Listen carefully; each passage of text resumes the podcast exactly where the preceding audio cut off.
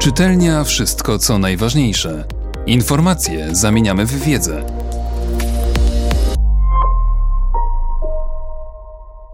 Jan Rokita Ważne prawdy o nas samych.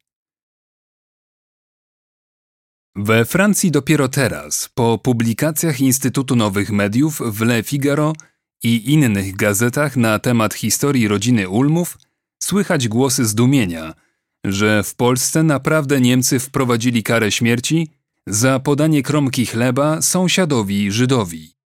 Chyba nigdy dotąd polskie racje na temat II wojny światowej nie zostały tak jasno i głośno wyłożone, jak przy okazji 80. rocznicy września 1939 roku. Co ciekawe, nie stało się to wcale za sprawą aktywności polskiego państwa, które przecież walkę o historyczną prawdę o Polsce co najmniej od kilku lat niesie na sztandarach obozu władzy. Rzecz stała się za sprawą prywatnego Instytutu Nowych Mediów, którego szefostwo uznało za swoją misję zapoznanie czytelników wielkich zachodnich gazet z owymi polskimi racjami na temat wojny. Pewnym zaskoczeniem może być fakt, że prywatna instytucja z silnym poczuciem misji okazuje się w takiej materii skuteczniejsza niźli agendy państwowe powołane specjalnie dla promocji kraju. Ale jeśli się głębiej zastanowić, to nie jest niczym dziwnym, że redakcje Le Figaro, Die Welt czy El Mundo bardziej skłonne będą wziąć udział w akcji firmowanej przez znaną, zwłaszcza we francuskich kręgach intelektualnych, polską prywatną fundację, niż przez polski rząd, niekoniecznie mający wszędzie w Europie na zbyt dobre papiery. Nie ma co się złościć ani obrażać na fakty. Tak, Polskie historyczne racje są ciągle słabo obecne w debacie publicznej i świadomości inteligenckiej elity zachodnich społeczeństw. I nie jest to jakiś fakt nowy, ale zjawisko w zasadzie już, można by rzec, odwieczne, wynikające z podziału Europy na karolińskie centrum i resztę, czyli peryferię. Ów podział jest świadectwem trwałości politycznego dziedzictwa Europy którą 12 wieków temu założył Karol Wielki, wyznaczając zarazem na Łabie i Dunaju jej granice. Od tamtego czasu aż do dziś dnia wszystko, co dzieje się poza tym obszarem, jest w jakiś sposób a priori drugorzędne dla świadomości ludzi Zachodu. Z czasem jedynym wyjątkiem od tej reguły stała się Rosja, a to przez swoją agresywną potęgę, zdolną kilkakrotnie w dziejach nowożytnych dowieść, że potrafi siłą zaprowadzić porządek w Niemczech i Francji, a nawet w północnej Italii.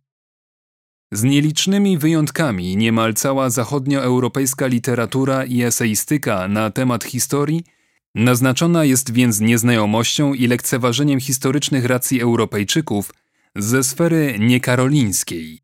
Ale co ważniejsze, również europejskie great books, by posłużyć się terminem Leo Straussa, są niedotknięte wiedzą na temat faktów kluczowych dla dziejów naszej części Europy. Przykład pierwszy z brzegu. Jeden z setek mu podobnych. Nawet intelektualista tej miary co Benedetto Croce, na dodatek mający zięcia Polaka i to nie byle jakiego, w swej historii Europy XIX wieku, będącej w istocie dziejami pochodu idei wolności, Polskie powstanie styczniowe kwitował dwoma zdaniami o metodach terrorystycznych polskiej tajnej organizacji, która sparaliżowała liberalne reformy cara Aleksandra II. Odbiciem tego stanu rzeczy pozostają podręczniki szkolne, które od czasu do czasu są u nas poddawane analizie, a konkluzje są zawsze takie same. Wedle raportu MSZ sprzed kilku lat, we francuskich podręcznikach historii w ogóle nie istnieje Rzeczpospolita przedrozbiorowa, choć bywała wtedy kluczowym sojusznikiem Paryża. Antysemityzm zaś jest ideą w gruncie rzeczy wykreowaną nad Wisłą. Tak sądzi się w ojczyźnie Dreyfusa. Z kolei w Niemczech nie istnieją rozbiory Polski, jakby nie były przez Berlin zainicjowane, ani Konstytucja 3 maja.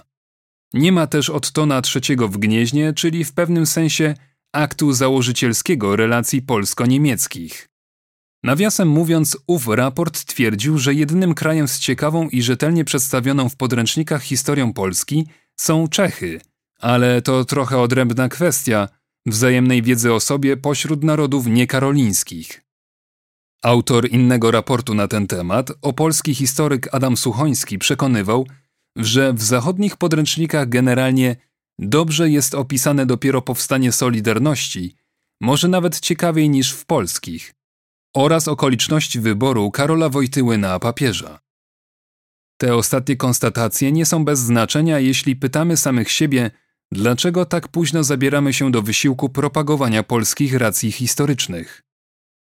To nasze oszałamiające dzieje końca XX wieku sprawiły, że coś w percepcji naszych racji na Zachodzie się zmieniło na lepsze, bez jakiegoś szczególnego polskiego wysiłku promocyjnego.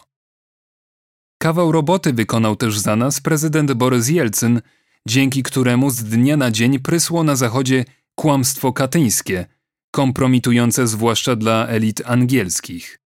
Pierwsza Solidarność nie wymagała żadnej promocji, gdyż sama z siebie stała się zdarzeniem o znaczeniu globalnym, a Polska jako bastion pokojowego oporu przeciw komunizmowi i kraj zjednoczony przez religię katolicką stała się sui generis pozytywnym stereotypem, znanym dziś bodaj każdemu zachodniemu inteligentowi.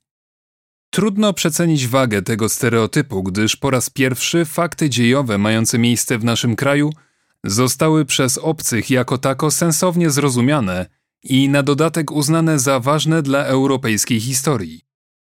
Bezsensowne deprecjonowanie tamtych faktów, a zwłaszcza symbolizującej je w świecie figury Lecha Wałęsy, z pasją podejmowane dziś przez to bardziej fanatycznych ideologów obozu władzy, jest działaniem przeciw temu pozytywnemu stereotypowi a tym samym przeciw dobremu rozumieniu i uznaniu przez świat polskich racji z epoki przed jesienią ludów 1989 roku i późniejszych czasów.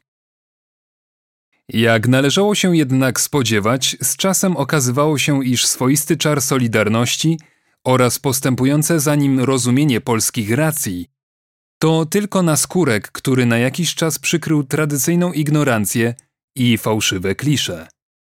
Ujawniło się to z całą mocą przy sporze polsko-izraelskim o rolę Polaków w Holokauście oraz przy licznych awanturach z zachodnimi mediami o tak zwane polskie obozy koncentracyjne. Sygnałem alarmowym świadczącym o niebezpiecznym pomieszaniu z poplątaniem, jakie panuje nawet w kluczowych gabinetach politycznych na temat Polski w II wojnie światowej, musiały stać się słowa prezydenta Obamy o polskich obozach koncentracyjnych. Dlatego tak pilną kwestią stał się jakiś świeży pomysł na upowszechnienie polskich racji z tamtego czasu. Co prawda mozolna, ale i dość niemrawa akcja instytucji państwowych z IPN na czele, badających i upubliczniających skalę polskiej pomocy dla Żydów podczas niemieckiej okupacji, powoli przynosi jakieś efekty. Ale na przykład we Francji dopiero teraz, po publikacjach Instytutu Nowych Mediów w Le Figaro, i innych gazetach na temat historii rodziny Ulmów słychać głosy zdumienia, że w Polsce naprawdę Niemcy wprowadzili karę śmierci za podanie kromki chleba sąsiadowi Żydowi. Z kolei w USA fascynująca przez dzielność i brawurę historia Witolda Pileckiego zyskała tylko w ciągu kilku dni około 20 milionów odsłon internetowych.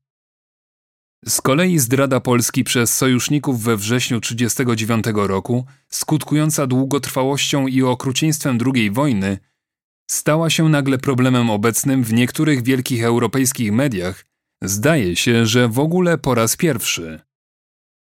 Nie należy zapewne przeceniać chwilowych skutków świetnie przeprowadzonej, ale pojedynczej akcji. Jednak widoczny sukces polskiej zewnętrznej polityki historycznej – będący dziełem Instytutu Nowych Mediów, pozwala przyuważyć, jak dobrze prowadzić tego rodzaju politykę.